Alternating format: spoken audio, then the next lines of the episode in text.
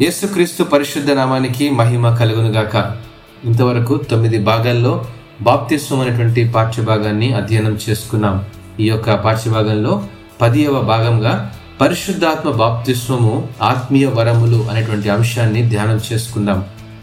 యేసుక్రీస్తు ఆరోహణం అవుతున్నప్పుడు తర్వాత అతని శిష్యులకు అగపడి అయితే పరిశుద్ధాత్మ మీ మీదకి వచ్చినప్పుడు మీరు శక్తి పొందుతారు. కాబట్టి మీరు ఎరుషలేములో యూదయ సమరయ దేశాల్లో ప్రపంచమంతటా నాకు సాక్షులుగా ఉంటారు అనేటువంటి మాట అపోస్తుల కార్యములు ఒకటవ అధ్యాయం ఎనిమిదవ వచనంలో గమనించగలం.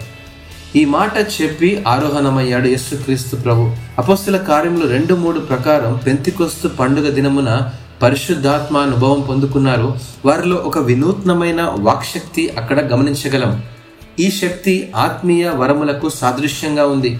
అంతేకాదు ఎవరికి అర్థము కాని భాషలో లేదా శబ్దాలతో వారు మాట్లాడలేదు కానీ ప్రతి మనుష్యుడు తన తన స్వభాషతో వారు మాట్లాడుట విని అపస్తుల కార్యం రెండు ఆరు ప్రకారంలో మనము ఈ యొక్క పాఠ్యభాగంలో స్పష్టంగా గమనించగలం.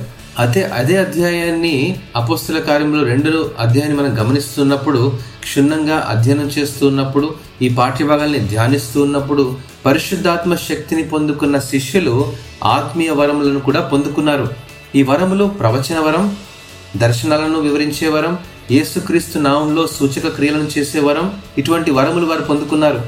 యోవేల గ్రంథము రెండవ అధ్యాయం ఇరవై ఎనిమిదవ వచనం ప్రకారం అంత్య దినములలో దేవుని ఆత్మ కుమ్మరించబడినప్పుడు ఇట్టి వరములను పొందుకుంటామనే వాగ్దానం కూడా మనకు రాయబడి ఉంది అపస్తుల కార్యములు రెండు పదిహేడు ప్రకారం ఆనాడు శిష్యులు పొందుకున్న శక్తి నేడు మనం కూడా పొందుకోగలమని నిర్ధారించబడిందండి.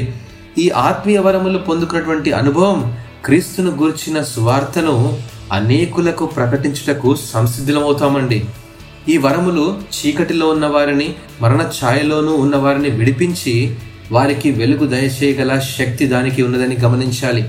అంత్య దినాలలో దేవుని ప్రణాళికలను బయలుపరిచే ప్రవచనాత్మక వరములతో సంఘములను తన రాకడ కొరకు సంసిద్ధులను చేసే శక్తి దానికి ఉన్నదని గమనించాలి.